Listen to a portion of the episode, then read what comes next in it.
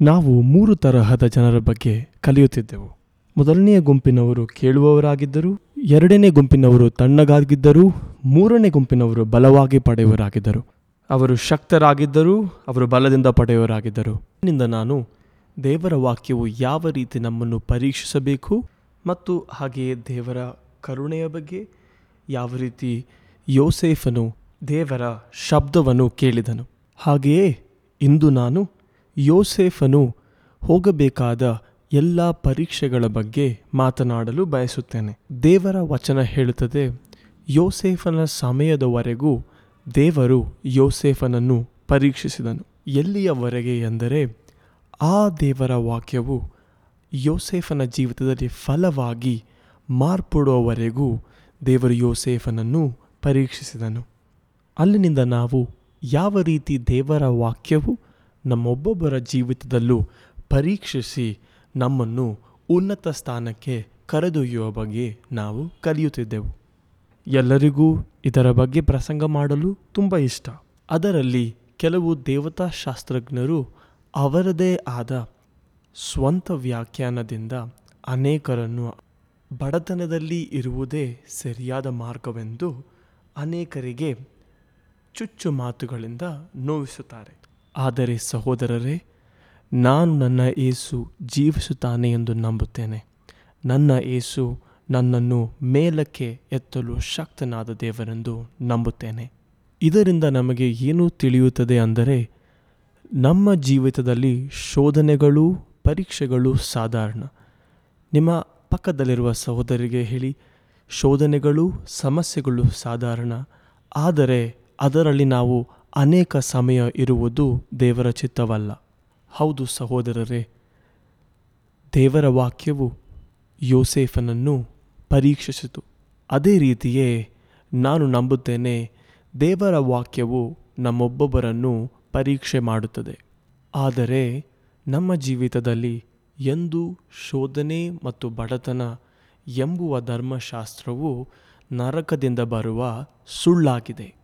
ಹೌದು, ನನಗೆ ತಿಳಿದಿದೆ, ನಾವು ಈ ಲೋಕದಲ್ಲಿರುವವರೆಗೂ ಸಮಸ್ಯೆಗಳು, ತೊಂದರೆಗಳು ಇರುತ್ತದೆ. ಆದರೆ, ನಿಮ್ಮ ಜೀವಿತದಲ್ಲಿ ಎಲ್ಲ ದಿನವೂ ಸಮಸ್ಯೆ, ತೊಂದರೆ ಎಂದು ನೀವು ಹೇಳುವುದಾದರೆ, ನಾನು ನೀವು ನಂಬುವ ದೇವರ ಬಗ್ಗೆ ಸಂಶಯ ಪಡುತ್ತೇನೆ ಯಾಕೆಂದರೆ, ಯೇಸು ಸ್ವಾಮಿ ಹೇಳಿದ್ದಾರೆ, ನೀವು ಈ ಭೂಮಿಯಲ್ಲಿರುವಾಗ ಸಮಸ್ಯೆಗಳು, ತೊಂದರೆಗಳು ಇರುತ್ತದೆ. ಆದರೆ, ಆ ಸಮಸ್ಯೆ, ಆ ತೊಂದರೆ ಎಲ್ಲವೂ ತಾತ್ಕಾಲಿಕ.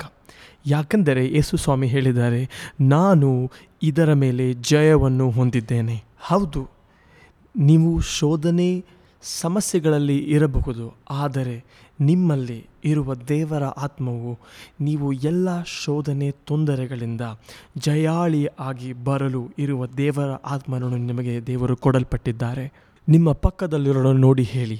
ಹೌದು, ಸಮಸ್ಯೆಗಳು, ತೊಂದರೆಗಳು ಇದೆ ಆದರೆ ನನ್ನಲ್ಲಿರುವ ಜಯಾಳಿ ಆಗುವ ದೇವರ ಆತ್ಮನು ನನ್ನನ್ನು ನನ್ನ ತೊಂದರೆ ಸಮಸ್ಯೆಯಿಂದ ಬಿಡಿಸುತ್ತಾನೆ. ನಮ್ಮ ಶ್ರದ್ಧೆಯನ್ನು ಒಂದು ಪೇತ್ರನ್ನು ಒಂದನೇ ಅಧ್ಯಾಯ ಅದರ ಮೂರನೇ ವಾಕ್ಯದಿಂದ ಏಳನೇ ವಾಕ್ಯದವರೆಗೂ ಓದೋಣ. ನಮ್ಮ ಪ್ರಭು ಏಸು ಕ್ರಿಸ್ತರ ತಂದೆಯಾದ ದೇವರಿಗೆ ಸ್ತುತಿ ಸ್ತೋತ್ರ ಸಲ್ಲಿಸಿ. ಏಸು ಕ್ರಿಸ್ತರನ್ನು ಮರಣದಿಂದ ಪುನರುತ್ಥಾನಗೊಳಿಸುವುದರ ಮೂಲಕ ದೇವರು ತಮ್ಮ ಅಪಾರ ಕರುಣೆಯಿಂದ ನಮಗೆ ಹೊಸ ಜನ್ಮವನ್ನು ಮತ್ತು ಜೀವಂತ ನಿರೀಕ್ಷೆಯನ್ನು ನೀಡಿದ್ದಾರೆ. ಅದರ ಅರ್ಥ, ನಾವೆಲ್ಲರೂ ಒಂದು ಸಮಯದಲ್ಲಿ ನಷ್ಟಪಟ್ಟವರಾಗಿದ್ದೆವು. ಏಕೆಂದರೆ ನಮ್ಮ ಪೂರ್ವಪಿತರಾದ ಆದಾಮ್ ಅವರವರು ಮಾಡಿದ ಪಾಪದಿಂದ ನಾವೆಲ್ಲರೂ ಸಹ ಆ ಸ್ಥಾನದಿಂದ ಕೆಳಗೆ ನಾವು ಬಂದೆವು. ಆದರೆ ದೇವರ ಕರುಣೆಯಿಂದ ನಮ್ಮನ್ನು ದೇವರು ಮತ್ತೆ ತಿರುಗಿ ಪಡೆದಿದ್ದಾರೆ. ನನ್ನ ಸಂಗಡ ಹೇಳಿರಿ, ದೇವರ ಕರುಣೆಯಿಂದ ನನ್ನನ್ನು ದೇವರು ತಿರುಗಿ ಪಡೆದಿದ್ದಾನೆ. ಇನ್ನೊಂದು ಬಾರಿ ಹೇಳಿರಿ, ನನ್ನನ್ನು ದೇವರು ತಿರುಗಿ ಪಡೆದಿದ್ದಾನೆ. ನನ್ನ ಸಂಗಡ ಸೇರಿ ಹೇಳಿರಿ ತಂದೆಯೇ ನಿನ್ನ ಕರುಣೆಗಾಗಿ ಸ್ತೋತ್ರ. ಅಲ್ಲಿ ದೇವರು ತೋರಿರುವ ಕರುಣೆ ಸ್ವಲ್ಪವಾದ ಕರುಣೆ ಅಲ್ಲ, ಅಪಾರವಾದ ಕರುಣೆ. ನಿಮ್ಮ ಪಕ್ಕದಿರೋನು ನೋಡಿ ಹೇಳಿರಿ, ಅದು ಸ್ವಲ್ಪವಾದ ಕರುಣೆ ಅಲ್ಲ. ಈ ಅಪಾರವಾದ ಕರುಣೆ ನಮ್ಮನ್ನು ಏನು ಮಾಡುತ್ತದೆ? ಈ ಅಪಾರವಾದ ಕರುಣೆ ನಮಗೆ ಹೊಸ ಜನ್ಮವನ್ನು ಮತ್ತು ಜೀವಂತ ನಿರೀಕ್ಷೆಯನ್ನು ನೀಡುತ್ತದೆ. ನಾನು ಒಬ್ಬ ಸಹೋದರಗಾಗಿ ಪ್ರಾರ್ಥನೆ ಮಾಡುತ್ತಿರುವಾಗ ದೇವರಾತ್ಮನು ನನಗೆ ಅವರಿಗಾಗಿ ಇರುವ ದೇವರ ವಾಣಿಯನ್ನು ತಿಳಿಸಿದನು. ಅದು ಏನೆಂದರೆ ನಿನ್ನನ್ನು ನಿರೀಕ್ಷೆಯ ಸೇವೆಗಾಗಿ ದೇವರು ಕರೆದಿದ್ದಾರೆ. ಆ ನಂತರ ನಾನು ಆ ಸಹೋದರನ ನೋಡಿ ಹೇಳಿದೆ, ಇದುವರೆಗೂ ನಾನು ಈ ರೀತಿಯ ದೇವರ ವಾಣಿಯನ್ನು ಕೇಳಿದ್ದೇ ಇಲ್ಲ. ನೀನು ಯಾರನ್ನಾದರೂ ಸಂಧಿಸುವಾಗ ಅವರಲ್ಲಿ ನಿರೀಕ್ಷೆ, ಆಯಸ್ಸು ಅಧಿಕವಾಗುವುದಾಗಿ ನಾನು ಹೇಳಿದೆ. ನಾವು ಈ ಲೋಕದಲ್ಲಿ ನೋಡಬಹುದು ಅನೇಕ ಬಾರಿ ಶತ್ರುವು ನಮ್ಮ ಮನಸ್ಸಿನಲ್ಲಿ ನಿನಗೆ ಈ ಭೂಮಿಯಲ್ಲಿ ಜೀವಿಸೋದಕ್ಕಾಗಿ ನಿನಗೆ ಯಾವುದೇ ಯೋಗ್ಯತೆ ಇಲ್ಲ ಎಂಬುದಾಗಿ ಹೇಳುವುದು ನಾವು ಕೇಳುತ್ತೇವೆ. ಆದರೆ ಅದು ಸೈತಾನನ ದೊಡ್ಡ ಸುಳ್ಳಾಗಿದೆ. ಈ ದೇವರ ಕೃಪೆಯು, ನಿರೀಕ್ಷೆಯ ಕೃಪೆಯು ನಮಗೆ ಮತ್ತೊಂದು ಬಾರಿ ಆಯುಸ್ಸನ್ನು, ಹೊಸ ಜೀವನವನ್ನು ನೀಡುತ್ತದೆ. ಮತ್ತು ಸಂತೋಷವಾದ ಜೀವಿತ ಜೀವಿಸಲು ಹಾಗೆಯೇ ನಿಮ್ಮನ್ನು ಯಾವಾಗಲೂ ನಿನ್ನ ಕೈಯಿಂದ ಏನೂ ಮಾಡಲು ಸಾಧ್ಯವಿಲ್ಲ ಎಂದು ಹೇಳುವವರ ಮುಂದೆ ನೀವು ಈ ನಿರೀಕ್ಷೆಯಿಂದ ಮುಂದಕ್ಕೆ ನೀವು ಸಾಗಬಹುದು. ನನ್ನ ಸಂಗಡ ಹೇಳ್ತೀರಾ ಯೇಸುವನ ನಾಮದಲ್ಲಿ ಈ ದೇವರ ಕೃಪೆಯು, ಈ ದೇವರ ಕರುಣೆಯು ನಿಮ್ಮಲ್ಲಿ ನೆಲೆಸಲಿ. ಈ ನಿರೀಕ್ಷೆ ನಮಗೆ ಯಾವ ರೀತಿ ಸಿಗುತ್ತದೆ? ಈ ನಿರೀಕ್ಷೆ ನಮಗೆ ಪುನರುತ್ಥಾನಗೊಂಡಿರುವ ಏಸು ಕ್ರಿಸ್ತರ ಮೂಲಕ ದೊರೆಯುತ್ತದೆ. ಹಾಗೆಯೇ ಏಸು ಕ್ರಿಸ್ತರು ಕ್ರೂಸಿನ ಮೇಲೆ ಇರುವುದಾಗಿದ್ದರೆ ನಮಗೆ ಇದು ದೊರೆಯುತ್ತಿರಲಿಲ್ಲ. ಆದರೆ ತಾನು ಮರಣದಿಂದ ಜೀವಂತರಾಗಿ ಎದ್ದು ಬಂದಿರುವ ಕಾರಣ ನಮಗೆ ಈ ನಿರೀಕ್ಷೆ ದೊರೆಯುತ್ತದೆ. ನಾವೆಲ್ಲರೂ ಸೇರಿ ಯೇಸುವೇ, ನಿಮಗೆ ಒಂದೆನೆಂದು ಹೇಳೋಣ. ಈಗ ನಮ್ಮನ್ನು ದೇವರು ಮೇಲಕ್ಕೆ ಎತ್ತಿ ಎಲ್ಲಿಗೆ ಕರೆದೊಯ್ಯುತ್ತಿದ್ದಾರೆ? ಈಗ ನಮ್ಮನ್ನು ದೇವರು ಮೇಲಕ್ಕೆತ್ತಿ ತನ್ನ ಅನಂತವಾದ ಸಿರಿ ಸಂಪತ್ತಿಗೆ ನಮ್ಮನ್ನು ಬಾಧ್ಯರನ್ನಾಗಿ ಮಾಡಿದ್ದಾರೆ. ನಾನು ನಿಮಗೆ ಒಂದು ವಿಷಯವನ್ನು ತಿಳಿದುಕೊಳ್ಳಿ ಎಂದು ಹೇಳಲು ಬಯಸುತ್ತೇನೆ.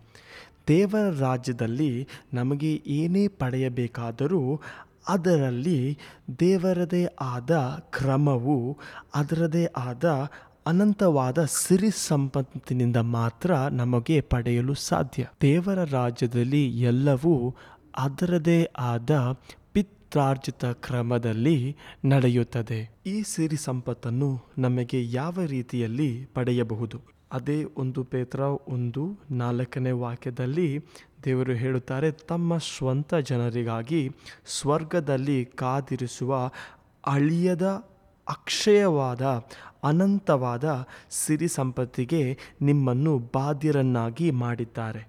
ನನ್ನ ಸಂಗಡ ಹೇಳಿ, ದೇವರು ನನಗಾಗಿ ಅದನ್ನು ಕಾದಿಟ್ಟಿದ್ದಾರೆ. ಅದರ ಅರ್ಥ ಇದುವರೆಗೂ ನಿಮ್ಮ ಕೈಯಲ್ಲಿ ಲಭಿಸಿದೆ ಎಂದಾಗಿ ಅಲ್ಲ, ಆದರೆ ನಿಮಗೋಸ್ಕರ ದೇವರು ಅದನ್ನು ಕಾದಿರಿಸಿದ್ದಾರೆ. ಅದೇ ವಾಕ್ಯದಲ್ಲಿ ದೇವರು ಹೇಳುತ್ತಾರೆ, ನಿನಗೆ ನಾನು ಕೊಡುವ ಸಂಪತ್ತು ಎಂದಿಗೂ ಅಳೆಯದು. ಆದರೆ ಈ ಲೋಕದಲ್ಲಿ ನಾವು ಏನೇ ಸಂಪತ್ತನ್ನು ಪಡೆದರೂ ಅದು ಅಳೆದು ನಾಶವಾಗಿ ಹೋಗಲು ಸಾಧ್ಯವಿದೆ. ನಾನು ನಿಮಗೆ ಈ ಸಮಯದಲ್ಲಿ ನಿಮ್ಮನ್ನು ಸಹಾಯಿಸಲು ಬಯಸುತ್ತೇನೆ.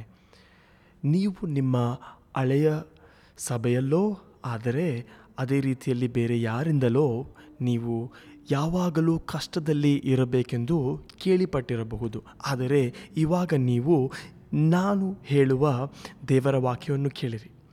ಯಾವಾಗಲೂ ನೀವು ಕಷ್ಟಪಟ್ಟು ಅಥವಾ ದುಃಖದಲ್ಲಿ, ನೋವಿನಲ್ಲಿ ಇರುವ ಅವಶ್ಯಕತೆ ಇಲ್ಲ. ನೀವು ಆ ಹಳೆಯ ಆ ಮಾತನ್ನು ಮರೆತು ಈಗ ನಾನು ಹೇಳುವ ದೇವರ ಸತ್ಯವಾದ ವಚನವನ್ನು ಕೇಳಿರಿ.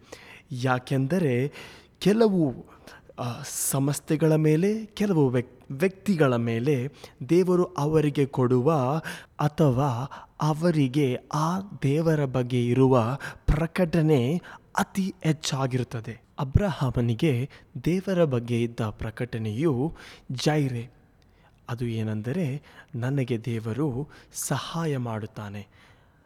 ಹಾಗೆಯೇ ಅದರ ಮೂಲಕ ಅಬ್ರಹಾಮನು ತುಂಬ ಧನಿಕನಾಗಿದ್ದನು. ಅದೇ ರೀತಿ ಕೆಲವರಿಗೆ ಯಹೋವ ರಾಫ, ಅದರ ಅರ್ಥವೇನೆಂದರೆ ನನ್ನನ್ನು ಸೌಖ್ಯ ಮಾಡುವ ದೇವರಾಗಿದ್ದಾರೆ. ಈ ಯಹೋವ ರಾಫ ಆಗಿರುವವರಿಗೆ ಯಹೋವ ಈರೆಯಾಗಿ ಅವರ ಜೀವಿತದಲ್ಲಿ ತಿಳಿಯಲ್ಪಡಬೇಕೆಂಬುವ ಅವಶ್ಯಕತೆ ಇಲ್ಲ ಏಕೆಂದರೆ ಅವರಿಗೆ ದೇವರಲ್ಲಿರುವ ಪ್ರಕಟಣೆಯು ಯಹೋವ ರಾಫ, ಅದರ ವರ್ತ ಯಹೋವ ನನಗೆ ಸೌಖ್ಯ ಮಾಡುತ್ತಾನೆ. ಅವರ ಜೀವಿತದಲ್ಲಿ ಎಲ್ಲ ವಿಷಯಗಳ ಮೇಲೆಯೂ, ಅವರ ಆರೋಗ್ಯದ ಮೇಲೆಯೂ ಸೌಖ್ಯವನ್ನು ಅವರು ಕಾಣುತ್ತಾರೆ. ನೀವು ಯಾವ ರೀತಿ ದೇವರನ್ನು ತಿಳಿಯುತ್ತೀರೋ, ಆ ರೀತಿಯಲ್ಲಿ ದೇವರು ನಿಮ್ಮ ಜೀವಿತದಲ್ಲಿ ಪ್ರತ್ಯಕ್ಷವಾಗಿ ಅವರು ಕಾಣಲ್ಪಡುತ್ತಾರೆ. ಈ ದೇವರಿನಿಂದ ನೀವು ಪಡೆಯುವ ಸಿರಿ ಸಂಪತ್ತು, ಅದು ನೀವು ನಿಮ್ಮ ಶಾರೀರಿಕವಾದ ತಂದೆ ತಾಯಿಗಳಿಂದ ಪಡೆಯುವುದಲ್ಲ. ಅದು ಎಂದಿಗೂ ನಶಿಸಿ ಹೋಗದ, ಅದು ಎಂದಿಗೂ ನಾಶವಾಗದ ಸಿರಿ ಸಂಪತ್ತಾಗಿದೆ. ಈ ಸಿರಿ ಸಂಪತ್ತು ಆತ್ಮೀಕವಾದ ಸಿರಿ ಸಂಪತ್ತಾಗಿದೆ. ಮತ್ತು ಈ ಸಿರಿ ಸಂಪತ್ತು ಇಲ್ಲದ ಅವಸ್ಥೆಯಿಂದ ಅಲ್ಲಿ ಹೊಸದಾದ ಪ್ರಾರಂಭವನ್ನು ಪ್ರಾರಂಭಿಸಲು ಹೊಸ ಜೀವಿತವನ್ನು ಜೀವಿಸಲು ನಮಗೆ ಸಹಾಯ ಮಾಡುತ್ತದೆ. ನಿಮ್ಮಲ್ಲಿ ಯಾರು ಆ ದೇವರ ಕೃಪೆಯನ್ನು, ದೇವರ ಕರುಣೆಯನ್ನು ಯೇಸು ಕ್ರಿಸ್ತನ ನಾಮದಲ್ಲಿ ಇಂದು ನೀವು ಪಡೆಯುತ್ತಿದ್ದೀರಾ? ಇದರ ಅರ್ಥ, ನಿನ್ನ ಶಾರೀರಿಕವಾದ ತಂದೆ ತಾಯಿಗೆ ನಿನಗೆ ಏನೂ ಕೊಡಲು ಸಾಧ್ಯವಿಲ್ಲ ಎಂಬುವ ಅರ್ಥವಲ್ಲ. ಏಕೆಂದರೆ ನಿನ್ನ ಶಾರೀರಿಕವಾದ ತಂದೆ ತಾಯಿಯು ನಿನ್ನನ್ನು ಬೆಳೆಸಿ, ನಿನ್ನನ್ನು ಒಂದು ಸ್ಥಾನಕ್ಕೆ ತಲುಪಿಸಿ, ಅವರು ನಿನ್ನನ್ನು ಒಂದೊಂದು ರೀತಿಯಲ್ಲಿಯೂ ನಿನ್ನನ್ನು ಬೆಳೆಸಿದ್ದಾರೆ. ನನ್ನನ್ನು ನೀವು ಶ್ರದ್ಧೆಯಿಂದ ಕೇಳಿ.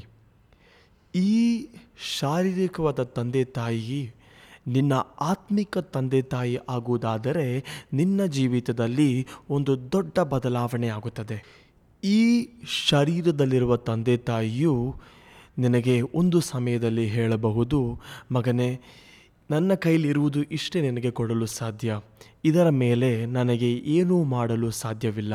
ಇನ್ನು ಮುಂದೆ ನೀನೇ ನಿನ್ನ ಕಾರ್ಯಗಳನ್ನು ನೋಡಿಕೊಳ್ಳಬೇಕು. ಆದರೆ ಈ ಶಾರೀರಿಕದಲ್ಲಿರುವ ತಂದೆ ತಾಯಿಯು ದೇವರು ನಮಗೋಸ್ಕರ ಇಟ್ಟಿರುವ ವಿಷಯಗಳನ್ನು, ದೇವರು ನಮ್ಮ ಆತ್ಮೀಕ ಬೆಳವಣಿಗೆಗಾಗಿ ಇಟ್ಟಿರುವ ವಿಷಯಗಳನ್ನು ಪ್ರಾರ್ಥನೆಯ ಮೂಲಕ ನಾವು ಅದನ್ನು ಕಾಣುವುದಾದರೆ ಅನೇಕ ಮುಚ್ಚಲ್ಪಟ್ಟಿರುವ ಬಾಗಿಲುಗಳನ್ನು ತೆರೆಯಬಹುದು. ಈಗ ಈ ತಂದೆ ತಾಯಿಯು ಶಾರೀರಿಕವಾದ ತಂದೆ ತಾಯಿ ಆಗಿ ಮಾತ್ರವಲ್ಲ, ಆದರೆ ಆತ್ಮಿಕ ತಂದೆ ತಾಯಿಯಾಗಿ ಬಲದಿಂದ ಅವರು ಮುಂದೆ ಅವರ ಮಕ್ಕಳನ್ನು ನಡೆಸಬಹುದು. ನಾನು ನಂಬುತ್ತೇನೆ, ನಾನು ನಿಮಗೆ ಈಗ ಒಂದು ದೊಡ್ಡದಾದ ದೇವರ ವಿಷಯವನ್ನು ಅಲ್ಲಿ ನಾನು ನಿಮಗೆ ನೀಡಿದ್ದೇನೆ. ಅದರ ಐದನೇ ವಾಕ್ಯದಲ್ಲಿ ಅಂತ್ಯಕಾಲದಲ್ಲಿ ಪ್ರತ್ಯಕ್ಷವಾಗಲಿರುವ ಜೀವೋದ್ಧಾರವು ವಿಶ್ವಾಸಿಗಳಾದ ನಿಮಗೆ ಲಭಿಸುವಂತೆ ದೇವರು ತಮ್ಮ ಶಕ್ತಿಯಿಂದ ನಿಮ್ಮನ್ನು ಕಾಪಾಡುತ್ತಾರೆ. ನನ್ನ ಸಂಗಡ ಹೇಳಿ, ದೇವರು ನನ್ನನ್ನು ಸುರಕ್ಷಿತವಾಗಿ ಕಾಯುತ್ತಾರೆ. ನನ್ನನ್ನು ದೇವರು ಸುರಕ್ಷಿತವಾಗಿ ನಡೆಸುತ್ತಾರೆ. ನಾನು ದೇವರ ಶಕ್ತಿಯಿಂದ ಸುರಕ್ಷಿತನಾಗಿದ್ದೇನೆ. ಆದರೆ ಅತಿ ಮುಖ್ಯವಾಗಿ ನಿಮ್ಮ ಶ್ರದ್ಧೆಯನ್ನು ಅದರಲ್ಲಿ ಒಂದು ವಾಕ್ಯದ ಮೇಲೆ ಕರೆದುಕೊಂಡು ಹೋಗಲು ಬಯಸುತ್ತೇನೆ.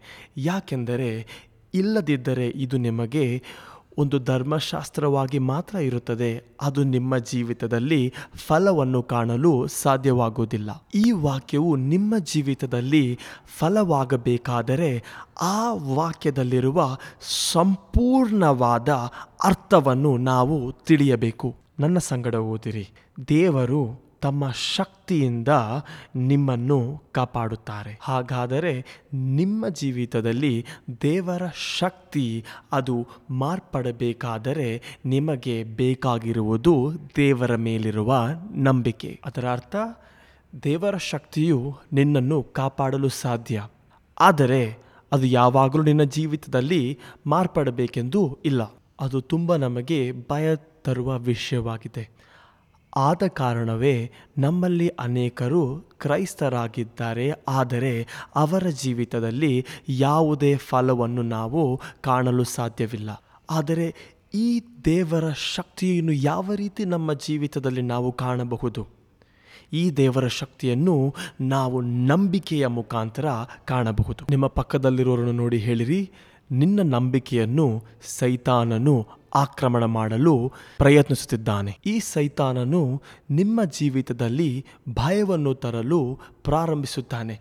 ಯಾಕೆಂದರೆ ಈ ಭಯವು ನಿಮಗೆ ದೇವರು ಕೊಡಲ್ಪಟ್ಟಿರುವ ಸುರಕ್ಷತೆಯನ್ನು ನಾಶ ಮಾಡಲು ಪ್ರಯತ್ನಿಸುತ್ತಾನೆ. ಯಾವಾಗ ಈ ಭಯವು ನಿಮ್ಮ ನಂಬಿಕೆಯನ್ನು ಅದು ತೆಗೆದು ಹಾಕುತ್ತದೋ ದೇವರು ನಿಮಗೆ ಕೊಟ್ಟಿರುವ ಸುರಕ್ಷತೆಯು ದೇವರ ಶಕ್ತಿಯನ್ನು ಅದು ನಾಶ ಮಾಡುತ್ತದೆ. ನೀವು ನಿಮ್ಮ ಜೀವಿತದಲ್ಲಿ ನೋಡಿರಬಹುದು, ಅನೇಕ ಬಾರಿ ನಿಮ್ಮ ಜೀವಿತದಲ್ಲಿ ಒಂದು ಬಿಡುಗಡೆಯ ಸಮಯ ಬಂದಾಗ ಅನೇಕ ಭಯದ ಆತ್ಮವು ನಿಮ್ಮನ್ನು ತುಂಬಿ ನೀವು, ಅಯ್ಯೋ, ಯಾಕೆ ಈ ರೀತಿ ನನ್ನ ಜೀವಿತದಲ್ಲಿ ಸಂಭವಿಸುತ್ತದೆ? ಎಂದು ಹೇಳಿ ನೀವು ಭಯ ತುಂಬಿದವರಾಗಿ ಮಾರ್ಪಡುತ್ತೀರಿ. ಅದರ ನಂತರ ನೀವು ಚಿಂತಿಸುತ್ತೀರಿ.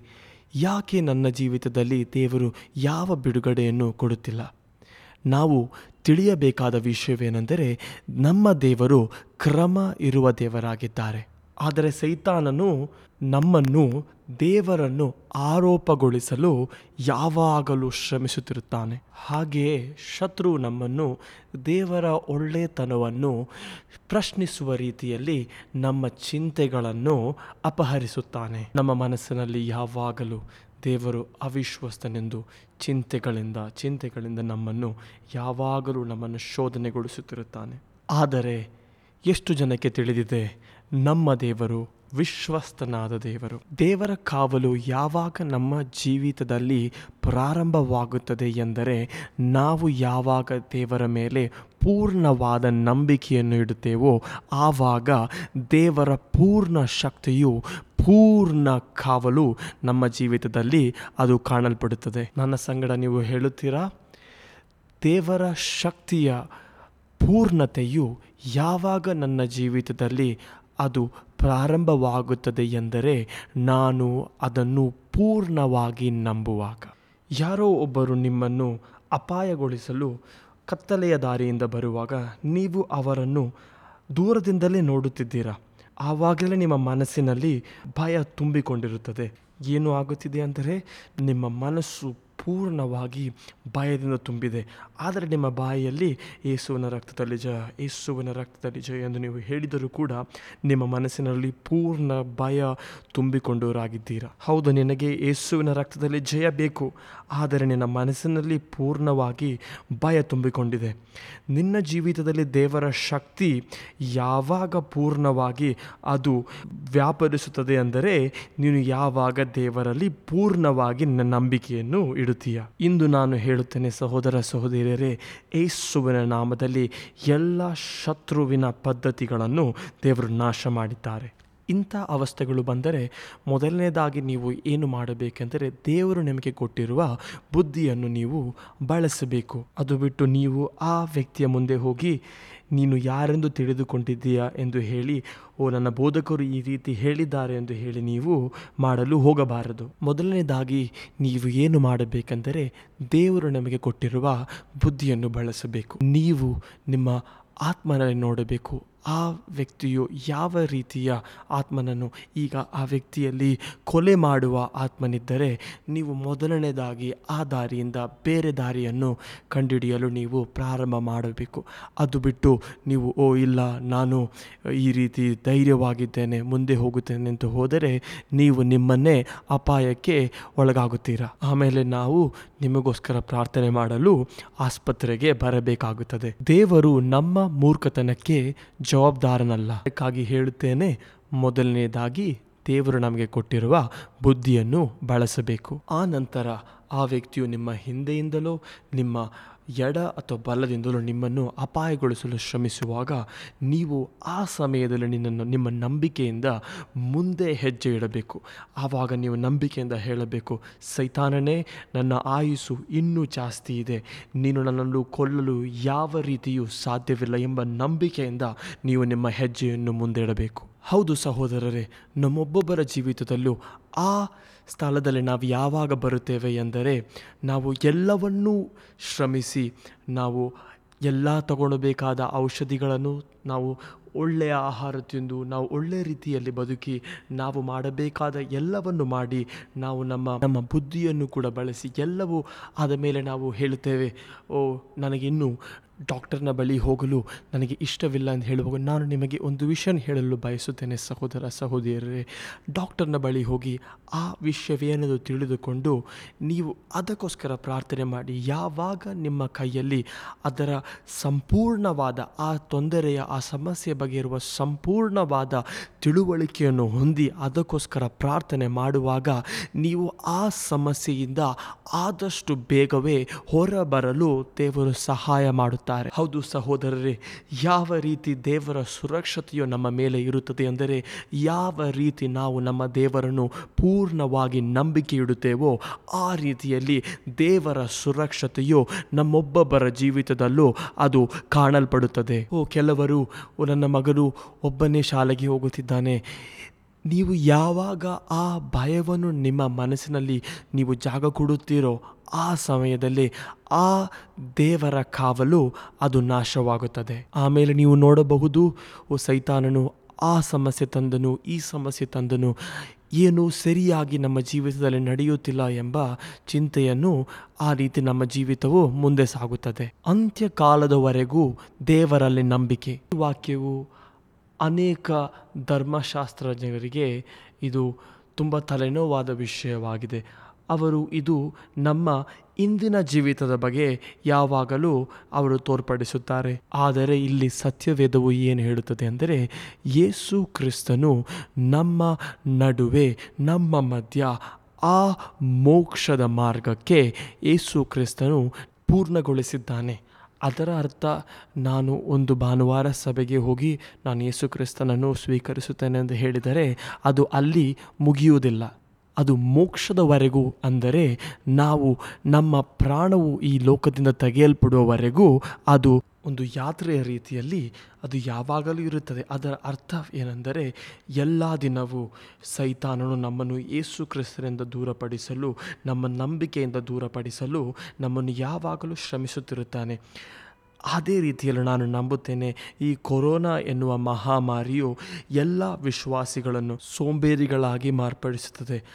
ಹಾಗೆಯೇ ಈ ಕೊರೋನಾದ ಮೂಲಕ ಅವರು ಇನ್ನೂ ಸೋಂಬೇರಿಗಳಾಗಿ ದೇವರ ಆಲಯಕ್ಕೆ ಹೋಗಲು ಇಷ್ಟಪಡುವುದೇ ಇಲ್ಲವಾಗಿದೆ. ಈಗ ಅವರಿಗೆ ಆರಾಧನೆಗೆ ಹೋಗುವುದಕ್ಕಿಂತ ಮನೆಯಲ್ಲೇ ಕುಳಿತು ನೋಡುವುದೇ ತುಂಬ ಸುಲಭವಾದ ವಿಷಯವಾಗಿದೆ. ಅದೇ ಒಂದು ಪೇತರ ಐದನೇ ವಾಕ್ಯದಲ್ಲಿ ಹೇಳುತ್ತದೆ ಅಂತ್ಯಕಾಲದಲ್ಲಿ ಪ್ರತ್ಯಕ್ಷವಾಗಲಿರುವ ಜೀವೋದ್ಧಾರವು ವಿಶ್ವಾಸಿಗಳಾದ ನಿಮಗೆ ಲಭಿಸುವಂತೆ ದೇವರು ತಮ್ಮ ಶಕ್ತಿಯಿಂದ ನಿಮ್ಮನ್ನು ಕಾಪಾಡುತ್ತಾರೆ. ದೇವರ ವಾಕ್ಯವು ಏನು ಹೇಳುತ್ತದೆ ಅಂದರೆ, ದೇವರಲ್ಲಿ ಯಾವಾಗಲೂ ಸಂತೋಷಿಸು, ಯಾವಾಗಲೂ ದೇವರಲ್ಲಿ ಸಂತೋಷಿಸು. ಸ್ವಲ್ಪವಾಗಿ ಅಲ್ಲ ಸಂಪೂರ್ಣವಾಗಿಯೂ ದೇವರಲ್ಲಿ ಸಂತೋಷಗಳು ಯಾಕೆಂದರೆ ನಿನ್ನ ಈ ಸಮಸ್ಯೆಯು ತೊಂದರೆಯು ತಾತ್ಕಾಲಿಕವಾಗಿದೆ. ನೀವು ಬರೆದುಕೊಳ್ಳುತ್ತಿದ್ದೀರಾ ಎಂದು ನಂಬುತ್ತೇನೆ. ದೇವರು ಇಂತೆಂದು ಸೂಚಿಸುತ್ತಾನೆ. ನಿಮ್ಮ ಜೀವಿತದಲ್ಲಿ ಸಮಸ್ಯೆ, ತೊಂದರೆ ಇದ್ದಾಗ ದೇವರನ್ನು ಅತಿ ಹೆಚ್ಚಾಗಿ ದೇವರಲ್ಲಿ ಅತಿ ಹೆಚ್ಚಾಗಿ ಸಂತೋಷಿಸಿ. ಇದನ್ನು ನಿಮ್ಮ ಮನಃಶಾಸ್ತ್ರಜ್ಞರಿಗೋ ಅಥವಾ ನಿಮ್ಮ ಶಾಲೆಯಲ್ಲಿರುವ ಸಲಹೆಗಾರರಿಗೋ ಹೇಳಿದರೆ ಅವರು ಇದನ್ನು ನಂಬುವುದಿಲ್ಲ. ನಾನು ಅವರಿಗೆ ಏನು ಹೇಳಲು ಬಯಸುತ್ತೇನೆಂದರೆ, ನನ್ನ ಸತ್ಯವೇದವು ನನಗೆ ಏನು ತಿಳಿಸುತ್ತದೆ ಎಂದರೆ, ನನ್ನ ತೊಂದರೆಗಳಲ್ಲಿ, ನನ್ನ ಸಮಸ್ಯೆಗಳಲ್ಲಿ ಅದಕ್ಕಿಂತ ಹೆಚ್ಚಾಗಿ ನನ್ನ ದೇವರನ್ನು ಮಹಿಮೆಪಡಿಸುತ್ತೇನೆ, ನನ್ನ ದೇವರಲ್ಲಿ ನಾನು ಇನ್ನೂ ಹೆಚ್ಚಾಗಿ ಸಂತೋಷಗೊಳ್ಳುತ್ತೇನೆ. ಅದು ದೇವರ ಪೂರ್ಣವಾದ ಸೂಚನೆಯಾಗಿದೆ. ನಾವು ಈಗ ತಾನೇ ದೇವರ ವಾಕ್ಯದಲ್ಲಿ ಓದಿದೆವು, ನಾವು ಯಾವಾಗಲೂ ದೇವರಲ್ಲಿ ಸಂತೋಷ ಪಡುವರಾಗಿರಬೇಕು ಕೆಲವರಿದ್ದಾರೆ ಯಾವಾಗಲೂ ಹೇಳ್ತಾರೆ, ಓ, ನಾನು ತೊಂದರೆಯಲ್ಲಿರುವುದು, ಸಮಸ್ಯೆಯಲ್ಲಿರುವುದು, ಅದು ಸಾಧಾರಣವಾದ ವಿಷಯವೆಂದು ಹೇಳುವರಿರುತ್ತಾರೆ ಅದು ಸಹೋದರರೇ, ಸೈತಾನನ ಮಾತಾಗಿದೆ. ಸೈತಾನನು ಅಧಿಕಾರವಿರುವ ಸ್ಥಾನದಲ್ಲಿ ಕುಳಿತುಕೊಂಡು ನಿಮ್ಮನ್ನು ನೋಡಿ ಹೇಳುವ ಮಾತಾಗಿದೆ. ಆದರೆ ಸಹೋದರ, ನಾನು ನಿಮಗೆ ಹೇಳುತ್ತೇನೆ, ಅದು ನಮಗಿರುವುದಲ್ಲ. ಯಾವಾಗ ನಮ್ಮಲ್ಲಿ ಸಮಸ್ಯೆಗಳು, ತೊಂದರೆಗಳು ಅತಿ ಹೆಚ್ಚಾಗುತ್ತಿದೆಯೋ, ಆ ಸಮಯದಲ್ಲಿ ದೇವರಲ್ಲಿ ಸಂತೋಷಿಸಿ, ಆ ತೊಂದರೆಯು ಸಮಸ್ಯೆಯು ಯೇಸುವಿನ ನಾಮದಲ್ಲಿ ಇಂದಿಗೆ ಅಂತ್ಯವಾಗುತ್ತಿದೆ. ಇವತ್ತಿನಿಂದ ಸಹೋದರರೇ, ಯಾವಾಗಲೆಲ್ಲ ಸೈತಾನನು ನಿಮ್ಮ ಜೀವಿತದಲ್ಲಿ ನೋವನ್ನು ತರಲು ಅವನು ಆರಂಭಿಸುತ್ತಾನೋ ಆವಾಗ ನೀವು ಸೈತಾನನ ನೋಡಿ ಹೇಳಬೇಕು, ಹೇ ಸೈತಾನನೇ, ನನ್ನ ಜೀವಿತದಲ್ಲಿ ನೋವಿನ ಅಂಗಿಯು ಇಂದಿಗೆ ಅದನ್ನು ಹರಿದು ಬಿಸಾಡಲ್ಪಟ್ಟಿದೆ. ಸೈತಾನನ ನೋಡಿ ಹೇಳಿ, ದುಃಖದ ಅಂಗಿಯನ್ನು ದೇವರು ನನ್ನ ಜೀವಿತದಿಂದ ಹರಿಯಲ್ಪಟ್ಟಿದ್ದಾರೆ. ನಾನು ನನ್ನ ನೆನ್ನೆಯ ಬಗೆಯೋ, ನನ್ನ ಜೀವಿತದಲ್ಲಿ ನಾನು ಏನು ಸಾಧಿಸಿದನೆಂದೋ, ನನ್ನ ಜೀವಿತದಲ್ಲಿ ನಾನು ಏನು ಕಳೆದುಕೊಂಡಿದ್ದೇನೆಂದೋ, ನಾನು ಅದು ಇನ್ನು ಮೇಲೆ ಅದರ ಬಗ್ಗೆ ಯೋಚನೆ ಮಾಡುವುದನ್ನು ನಿಲ್ಲಿಸುತ್ತೇನೆ. ನನ್ನ ದೇವರು ನನ್ನನ್ನು ಅತಿ ಹೆಚ್ಚಾಗಿ ಪ್ರೀತಿಸುತ್ತಿದ್ದಾನೆ. ನಿಮ್ಮ ಪಕ್ಕದಲ್ಲಿರೋರಿಗೆ ಕರ ಕೊಟ್ಟು ಹೇಳಿರಿ, ಯಹೋವನಲ್ಲಿ ಅತಿ ಹೆಚ್ಚಾಗಿ ಸಂತೋಷಿಸು. ಯಾವಾಗಲೂ ಭಾರ ಭಾರ, ಅವರು ನನಗೆ ಆ ಥರ ಹೇಳಿದರು, ಇವರು ನನಗೆ ಮೋಸ ಮಾಡಿದರು ಎಂದು ಹೇಳುವ ಬಗೆಯನ್ನು ಬಿಟ್ಟು ದೇವರಲ್ಲಿ ಸಂತೋಷಿಸು, ಯಹೋವನಲ್ಲಿ ಸಂತೋಷಿಸು. ನಾವೆಲ್ಲರೂ ಒಟ್ಟಾಗಿ ಸೇರಿ ದೇವರನ್ನು ಕರವನ್ನು ತಟ್ಟಿ ನಾವು ಸ್ತುತಿಸೋಣ. ಬನ್ನಿ, ನಾವು ಒಟ್ಟಾಗಿ ಸೇರಿ ದೇವರನ್ನು ಕರವನ್ನು ತಟ್ಟಿ ಸ್ತುತಿಸೋಣ. ಯಾವ ರೀತಿ ನಮ್ಮ ಜೀವಿತದಲ್ಲಿ ಸಮಸ್ಯೆಗಳು ಹೆಚ್ಚಾಗುತ್ತದೆ ಎಂದರೆ ಯಾವ ರೀತಿ ನಮ್ಮ ಜೀವಿತದಲ್ಲಿ ಶೋಧನೆಗಳು ಹೆಚ್ಚಾಗುತ್ತದೆಯೋ ಆ ರೀತಿಯಲ್ಲೇ ನಮ್ಮ ಜೀವಿತದಲ್ಲಿ ಸಮಸ್ಯೆಗಳು ಹೆಚ್ಚಾಗುತ್ತದೆ. ನೀವು ಪಾಪ ಮಾಡದೇ ಇರಬಹುದು, ಆದರೆ ಆ ಶೋಧನೆಯೇ ಒಂದು ದೇವರ ಆತ್ಮ ಇರುವ ವ್ಯಕ್ತಿಗೆ ಅದು ತುಂಬ ಚಿಂತೆಗೆ ಒಳಪಡಿಸುವ ವಿಷಯವಾಗಿದೆ. ಯಾವಾಗ ಸೈತಾನನು ನಮ್ಮ ಮುಂದೆ ಒಂದು ಶೋಧನೆಯನ್ನು ತೋರಿಸುವಾಗ, ನಾವು ಯಾವಾಗ ಮತ್ತೆ ಅದನ್ನು ನೋಡಲು ಆಗ್ರಹಿಸುತ್ತೇವೋ, ಆತ್ಮನು ತುಂಬಿರುವ, ಪರಿಶುದ್ಧಾತ್ಮನು ತುಂಬಿರುವ ದೇವರ ಮಗನಿಗೆ ಅದು ತುಂಬ ಭಾರವಾದ ವಿಷಯವಾಗಿದೆ. ಅದೇ ರೀತಿಯಲ್ಲಿ ದೇವರ ಮಗನಿಗೆ ಯಾವಾಗ ನಿಮಗೆ ದೇವರು ಕೊಟ್ಟಿರುವ ಸಂಪತ್ತಿನಲ್ಲಿ ಉಂಟಾಗುವ ಭಯವು ಅದು ಒಂದು ಭಾರಕ್ಕೆ ಕಾರಣವಾಗುತ್ತದೆ. ಹಾಗೆಯೇ ಕೆಲವು ದೇವರು ಮಕ್ಕಳಿಗೆ ದೇವರ ಸನ್ನಿಧಾನದಲ್ಲಿ ಕೂತು ಪ್ರಾರ್ಥನೆ ಮಾಡಲು ಆಗುವುದಿಲ್ಲ, ಅವರಿಗೆ ವಚನ ಓದಲು ಆಗುವುದಿಲ್ಲ, ಅದು ಕೂಡ ತುಂಬ ಭಾರವಾಗಿ ಮಾರ್ಪಡುತ್ತದೆ. ಆದರೆ ದೇವರಲ್ಲಿ ಪ್ರಬುದ್ಧನಾದ ದೇವರ ಮಗನು, ನಾನು ಇನ್ನು ಮೇಲೆ ಇದರ ಬಗ್ಗೆ ಯೋಚನೆ ಮಾಡಿ ನೋವು ತರುವುದರ ಬದಲು ನಾನು ನಾಳೆ ಯಾವ ರೀತಿ ಇನ್ನೂ ಹೆಚ್ಚಾಗಿ, ಇನ್ನೂ ಒಳ್ಳೆಯ ರೀತಿ ದೇವರಿಗೋಸ್ಕರ ಸೇವೆ ಸಲ್ಲಿಸಬಹುದೆಂಬುದಾಗಿ ಚಿಂತೆ ಮಾಡುವನಾಗಿರುತ್ತಾನೆ. ಇದಕ್ಕೆ ಎಲ್ಲದಕ್ಕಿಂತಲೂ ಹೆಚ್ಚಾಗಿ ನಮ್ಮ ಜೀವಿತದಲ್ಲಿ ಶೋಧನೆಗಳು ಬಂದರು, ನಮ್ಮ ಜೀವಿತಗಳಲ್ಲಿ ತೊಂದರೆಗಳು ಬಂದರು, ಇಲ್ಲ ಸ್ವಾಮಿ ಯೇಸುವೆ, ನಾನು ನಿಮ್ಮನ್ನೇ ಪೂರ್ಣವಾಗಿ ನಂಬುತ್ತೇನೆ. ನನ್ನ ಈ ಶೋಧನೆ ಮಧ್ಯದಲ್ಲೂ, ನನ್ನ ಈ ಸಮಸ್ಯೆಯ ಮಧ್ಯದಲ್ಲೂ ದೇವರೇ, ನೀನೇ ನನ್ನನ್ನು ನಡೆಸಬೇಕು. ನಿನ್ನನ್ನೇ ನಾನು ಅಪ್ಪಿಕೊಂಡು ನಿನ್ನ ಸಂಗಡವೇ ನನ್ನ ಜೀವಿತದ ಈ ಅವಸ್ಥೆಗಳನ್ನು, ಈ ಜೀವಿತದ ಈ ತೊಂದರೆಗಳಿಂದ ಜಯವನ್ನು ಹೊಂದುವನಾಗಿದ್ದೇನೆಂದು ವಿಶ್ವಾಸದಿಂದ ದೇವರಲ್ಲಿ ಪೂರ್ಣ ನಂಬಿಕೆಯನ್ನು ಇಡುವವರಾಗಿರಬೇಕು. ಖಂಡನೆ ಎಂಬ ಮಾತೆ ಸೈತಾನನ ದೊಡ್ಡ ಸುಳ್ಳಾಗಿದೆ. ಯಾವಾಗ ನಿಮ್ಮ ಜೀವಿತದಲ್ಲಿ ಖಂಡನೆ ಎಂಬುವ ಮಾತು ನಿಮ್ಮ ಜೀವಿತದಲ್ಲಿ ನೀವು ಅದಕ್ಕೆ ಜಾಗ ಕೊಡುತ್ತೀರೋ, ಆವಾಗ ನಿಮಗೆ ದೇವರ ಸಾನ್ನಿಧ್ಯಕ್ಕೆ ಬರಲು, ಧೈರ್ಯದಿಂದ ದೇವರ ಸಾನ್ನಿಧ್ಯಕ್ಕೆ ಬರಲು ನಿಮಗೆ ಸಾಧ್ಯವಾಗುವುದಿಲ್ಲ. ನೀವು ಏನೇ ಯೋಚನೆ ಮಾಡಿದರೂ, ಓ, ನಾನು ಆ ತಪ್ಪು ಮಾಡಿದೆ, ನಾನು ಈ ತಪ್ಪು ಮಾಡಿದೆ, ಓ, ನನಗೆ ಇನ್ನು ಕೆಲಸ ಸಿಗುವುದಿಲ್ಲ, ನನ್ನ ವೀಸಾ ಸರಿಯಾಗುವುದಿಲ್ಲ, ನನಗೆ ಏನು ಕೂಡ ಸರಿಯಾಗುವುದಿಲ್ಲ ಎಂಬ ಯೋಚನೆ ಯಾವಾಗಲೂ ಕಾಡುತ್ತಿರುತ್ತದೆ. ಈ ಮನಸ್ಸಿನ ಅವಸ್ಥೆಯಿಂದ ನೀವು ದೇವರ ಆಲಯಕ್ಕೆ ಬರುವಾಗ ದೇವರನ್ನು ನಿಮಗೆ ಆರಾಧನೆ ಮಾಡಲು ತುಂಬವೇ ಕಷ್ಟವಾಗುತ್ತದೆ. ನಿಮಗೆ ಚಪ್ಪಾಳೆ ಒಡೆಯಲು ನಿಮಗೆ ತುಂಬ ಕಷ್ಟವಾಗುತ್ತದೆ ನೀವು ಕಲ್ಲಿನ ರೀತಿಯಲ್ಲಿ ದೇವರ ಸನ್ನಿಧಾನದಲ್ಲಿ ನೀವು ನಿಂತಿರುತ್ತೀರಾ. ನಿಮಗೆ, ಆದರೆ ಸಹೋದರ, ಸಹೋದರಿಯರೇ, ದೇವರ ವಾಕ್ಯವು ಇಂದು ನಿಮ್ಮನ್ನು ಸ್ವತಂತ್ರಗೊಳಿಸಲಿದೆ. ಈ ದೇವರ ವಾಕ್ಯವು ಏಸು ಕ್ರಿಸ್ತನ ನಾಮದಲ್ಲಿ ನಿಮ್ಮನ್ನು ಯಾವ ಅವಸ್ಥೆಯಲ್ಲಿ ಸೈತಾನನು ಖಂಡನೆಯ ಆ ಮಾತಿನಿಂದ ನಿಮ್ಮನ್ನು ನಶಿಸಲು ಶ್ರಮಿಸುವ ಆ ಅವಸ್ಥೆಯಿಂದ ಪೂರ್ಣವಾಗಿ ಬಿಡಿಸುತ್ತಿದ್ದಾನೆ. ನೀವು ನನ್ನನ್ನು ಕೇಳುತ್ತಿದ್ದೀರಾ? ನಾನು ನಿಮಗೆ ಒಂದು ವಿಷಯವನ್ನು ಹೇಳಲು ಬಯಸುತ್ತೇನೆ.